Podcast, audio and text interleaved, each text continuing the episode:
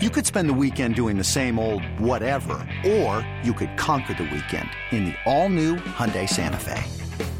Visit HyundaiUSA.com for more details. Hyundai, there's joy in every journey. Welcome back. Welcome in. This is Country Roads Confidential at earsports.com. We are part of the Paramount Podcast Network. I am Mike Casazza, continuing our West Virginia Big 12 opponent previews here with a stop – in Manhattan, Kansas, with the inimitable Tim Fitzgerald of Go Power Cat, one of our video inspirations here. You can catch him just about on a daily basis at the website talking about the Big 12, Kansas State. That's why we have him in. He knows all. He's here to share. Tim, tumultuous time. Um, Kansas State, promising, I think, for a lot of people, but is it impossible to pay attention to the one thing when the big thing is what might happen with the conference? Yeah, you know, I've been through this a lot, covering K State and uh, the Big Twelve and all the peril that the conference and the school has been in in the past. And this really isn't the same thing. This is an opportunity for the Big Twelve to be the aggressor, and I think the conference's change in leadership has signified that they will be aggressive really for the first time. Everything they've done so far, including adding West Virginia, was a reaction to something that happened to them. Uh, and this is different. This is going to be a reaction what's happening around college sports and taking advantage of it. And I think the Big 12 will grow at least to 16 in this time and make it a very, very interesting, entertaining conference. Kind of hard to disagree with anything you just said there, especially from the point of power that they seem to hold in their hand right now. It's been, like you said, reactionary, waiting for someone else to do something. So they do something in response. But now hey, they can strike first instead of striking back. Could be a big difference here. Um, let's stick to the product in the field. That's all right with you. I want to flash forward yeah. to the finish line here. Kansas State has, I, I, think, ample momentum going into the season. We can cover explanations why, whether it's individually or collectively. But let's, like as I said, start at the end. When all is said and done here, what is this yeah. season like for Kansas State? Have they lived up to the expectations? Have they fallen short? Have they broken through in a way that we haven't seen in a while? I think they they could make a breakthrough, and I think fans are looking for that. They're you know, this is a very intriguing season to all of us around K State sports, whether it's a fan or, or, someone that's covering it, such as us, because they did finish uh, with a nice win at the Texas Bowl over, yeah, a depleted LSU team, but the brand is the brand. Uh, and I think the, the team picked up a lot of momentum and confidence. They were recruiting at a higher level for the 23 class than they have in a very long time, in part because it's a just a really talent rich year in the state of Kansas, which is a rare thing and they're taking advantage of that, including quarterback, running back, key positions. So uh, this season has the feeling like it could be leading into something even greater, even though they're coming off a nice eight win season. Should have been, you know, probably nine. They they absolutely floundered at Texas to close out the regular season, which was a disappointment. But that led to a change at offensive coordinator. And I, I think this team feels good about itself. I think the fans feel good about it. And and I, I, think a lot of people were surprised when the All Big 12 team just came out and the preseason one. And there were six Wildcats on the first team, the most of any team in the conference. And I think that signifies the kind of talent that Chris Klieman has slowly built in Manhattan. Let's go back for one second to the LSU game. I don't care who who's on the field and who's getting ready for the draft. That is a win against an SEC power and LSU team that's going to be good even on their second and third team. Game wasn't close for a long, long time too. What type of catapult was that into the offseason and what's happening right now? Uh, it, it, was a really nice catapult. And, you know, as I tell people, maybe those players for LSU weren't very experienced, but I think when we look back in, in five years, they had more NFL players on the field that day than Kansas State. Yeah. Um, and, you know, that's just what it is. and that's kind of one of the Achilles heels of a Kansas State is – when you get to that second or third level of talent, there is a drop off you don't see at LSU or those other schools. So to go in there and completely handle a team, and you know, I think more significantly, do so with the offense that had been somewhat inconsistent, you know, through the Chris Klieman start at K State, uh, and for the first game as Collin Klein, you know, a legendary quarterback at K State, to be offensive coordinator, and everything to look so smooth uh, polished, uh, laid out extremely well. The play calling had sequence to it, had a rhythm to it. And I, I think it just boosted the optimism of the entire team because, you know, teams talk about we're all in this together. You know, sometimes the defense has to carry us, sometimes the offense, but it's also a lie to say uh, boy, the defense gets tired of carrying the offense when they can't consistently perform, and that's probably where the locker room was. They were unified, but uh, you would prefer a little more help along the way, and, and they certainly saw that in in Houston at the Texas Bowl, and a, a really nice showing for Skylar Thompson, who's now gone, uh, and the rest of that K State team, including Deuce Vaughn. Your answer for this one might come from that explanation you just provided us there, and that's okay. But you, hit on some stuff that maybe we can get a little bit deeper into here. Um, listen, people who follow your site, they they know what they need to know about Kansas State, maybe more than they even need to know. I think if people from West Virginia's fan base want to know about Kansas State, they know where to go. So let's steer clear the obvious answers here because there are some some pretty clear um, answers to this that we all know about. I'm more interested in the stuff that could be coming to the surface soon. So let's go off the radar a little bit. Who or what part of this team? Um, it could be an angle, it could be a development, a player, a coach. Who knows? Not quite at the top of the mind right now, but you've you've got an, an inkling to pay attention to it. And October, November, it's going to become a real significant part of the explanation of this team's path. And people who are listening now are going to say, "Son of a gun, Fitz had that back in July when I heard him on that podcast." What what's there for you that you think is going to be something worth worth watching and tracking? Well, everyone kind of learned who Felix Anudike-Uzomah was as the season went on. Um, TCU certainly did. He recorded six sacks in the game uh, with the Frogs, and the NCAA uh, kind of took two away because you know just how things are scored. It was unfortunate that he did his job too well and caused fumbles uh, that actually ended up as a carry for someone, not a sack for him. So um, just a weird thing. But he's not the only treat K State has as its defensive end, its rush end uh, bag. And and Nate Matlack was a, a redshirt freshman last year, played quite a bit, uh, was undersized, beefed up a little bit. He too was disruptive at times. But the guy around the Big 12 that nobody's talking about because he's been off the radar after being injured right before the season started is Khalid Duke. And he's playing a hybrid linebacker defensive end spot. He kind of comes in as the Sam linebacker when they want to be in that alignment, but he is a defensive end and he's going to come off the edge and rush. Uh, and people are sleeping on him in the conference, and he's another NFL level talent that this program has cultivated from its, you know, sometimes underrated uh, recruiting and as they develop players that turn into something special. Keep an eye on Khalid Duke. I think K State's front seven is going to be very dominant and disruptive throughout the season on the defensive side when they're good, that's always the case too. There's there's men there yeah. that just move you out of the way and get around you and find the way to the quarterback. So that's a good sign here. Um, let's kind of go away from the generic questions here. Keep one specific that I can't ask to other reporters because this one's going to be uniquely about Kansas State here too. We'll talk about the head coach, uh, Chris Klieman. I think a lot of people understand what he's accomplished, what he's meant to the teams that he's coached.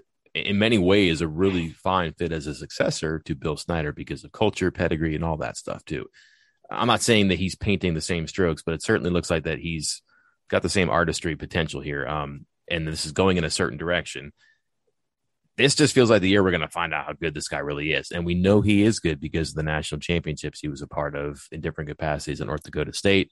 Let's not put the national championship expectation on him here, but this is a team that a lot of people like as a sleeper for the Big 12. If you win the Big 12, hey, who knows? You might be in the college football playoff. But the collection of talent, the development of talent, the way he's kept teams together, it, it seems like it aims towards something at some point. This seems like a, a, a formative year for him as the head coach and with this program.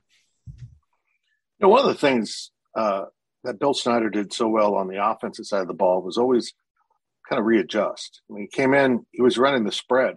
Older fans might remember that. He ran the spread at K State when he arrived with five wide. Michael Bishop came along and went to the quarterback run game. Collin Klein kind of continued that. And, and, then he went to more of a power running game in his final years. Chris Klieman's showing an ability to adjust on the defensive side, which is his forte. And he was a very traditional four man front defensive coach coming up through the ranks when he was at North Dakota State. And then when he became the head coach, they ran that. Last year, they moved to a three man front, and they did it solely for the reason to, you know, kind of try to defeat the way offenses are built in this conference. So they went through some growing pains there, but now they by season's end. We saw it against LSU. That defense is really knows what to do. They've got good guys on on that defensive front, particularly. Uh, you know, Daniel Green at linebacker is is one of the better players in this conference that people aren't talking about, although he was selected first team All Big Twelve. Uh, and he also recognized that they were having offensive problems, and he fired his best friend. His yes. best friend was Courtney Messingham, the offensive coordinator, and uh, there wasn't a brutality about it. There wasn't a cutthroat mentality about it. There was uh, a real sense of, look, I'm in charge of this ship, and I got to make a really, really tough decision here. And then after pondering it, he elevated Collin Klein, who I think is probably going to prove to be one of the brighter offensive minds in the nation, and and put on a short path to head coach if they have success on the offensive side of the ball. Talent, not really an issue. Um, really on either side of the ball that I see this year. And you've enumerated some of the explanations why with the first team all conference players, but they're young, they're veterans, they're skill position players, they're trench guys. Um, this could be an easy one to answer for you, Tim. Uh, who are we keeping an eye on as far as difference makers, game changers for the Wildcats? Well, everyone knows Deuce Vaughn. Everyone knows uh, the quarterback. We'll talk about him in a second. Uh, they've got great young offensive linemen. But one of the things that didn't fully function in the previous offensive system was the receivers. They just weren't getting the kind of touches and they weren't being developed the way they needed to. And I think Collin Klein reinvigorated that room at the Texas Bowl by getting them involved. So keep an eye on Malik Knowles and Phillip Brooks, guys better known for their their punt and kick returning ability, but also can be really exciting after the catch as receivers. But also keep an eye on Sammy Wheeler. Uh, I think K State's had a couple pretty good tight ends through the transfer portal last few years, and Briley Moore and Daniel Imatorbhebhe. Uh, and I, Sammy's a converted quarterback who just kind of grew out of that position at six five and continued to grow and fill out.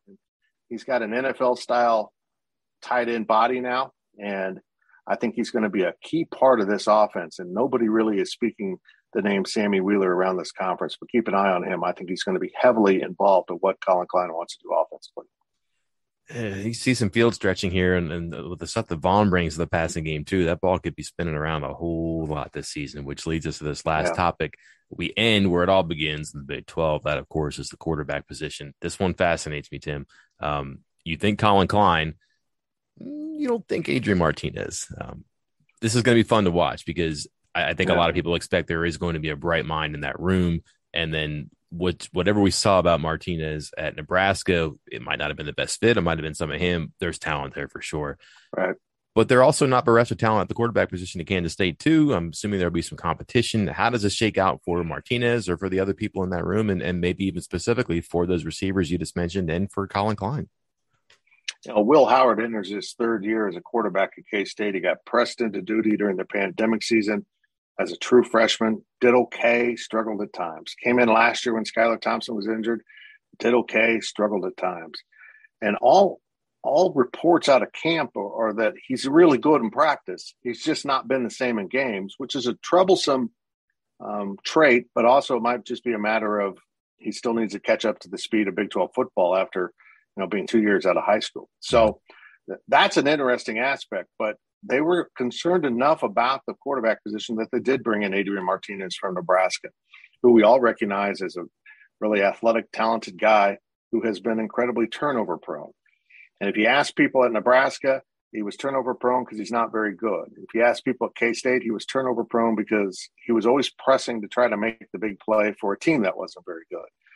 And it's going to be sorted out, I think, pretty quickly if we see Adrian Martinez go back to throwing off his back foot and floating the ball out there into you know coverage situations, then K State's got issues at quarterback with him. But if Collin Klein, who wasn't known as a great passer, wasn't known as someone with a big arm that could compensate for things uh, by just zipping the ball in there, he had to make good decisions. If he can communicate that decision making ability he had at quarterback to Adrian Martinez, uh, I think Adrian could thrive under him, and also the fact that you do have Deuce Vaughn. You do have someone that you can hand it off to, flip it out to in the passing game, and it can make a big play and take pressure off of you. Really, I think could help him quite a bit. Not that he didn't have talent around him at Nebraska, but it just never seemed to kind of fit into a big picture. Uh, Adrian was the big picture. They call, they wanted him to do the stuff up there, and that's not going to be true at K State. So I'm I'm just really intrigued to see how he uh, how he progresses. And of course, he missed spring football because he was injured. He caught up, you know, at the very end, he started throwing the ball a little bit.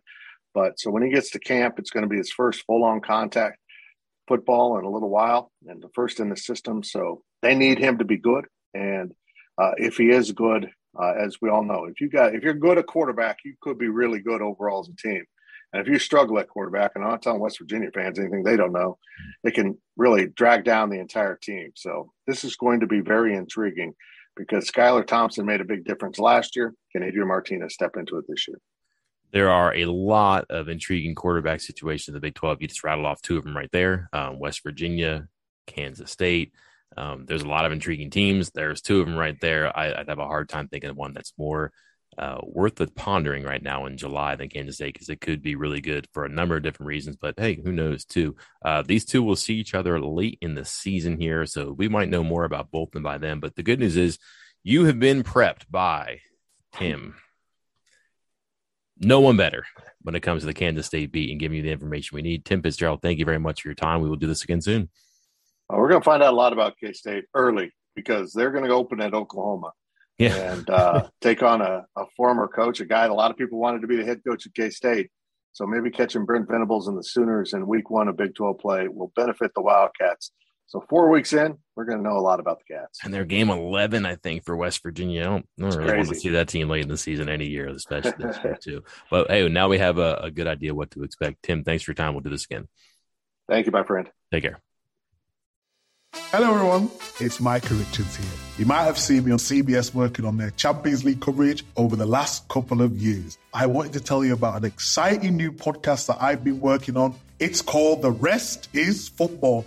It's me, alongside Gary Lineker and Alan Shearer, two absolute legends of the game. The show combines topical debate from the world of soccer along with outrageous tales from our careers. And I mean, outrageous. Just search the rest is football wherever you get your podcasts. All the best from Big Meats.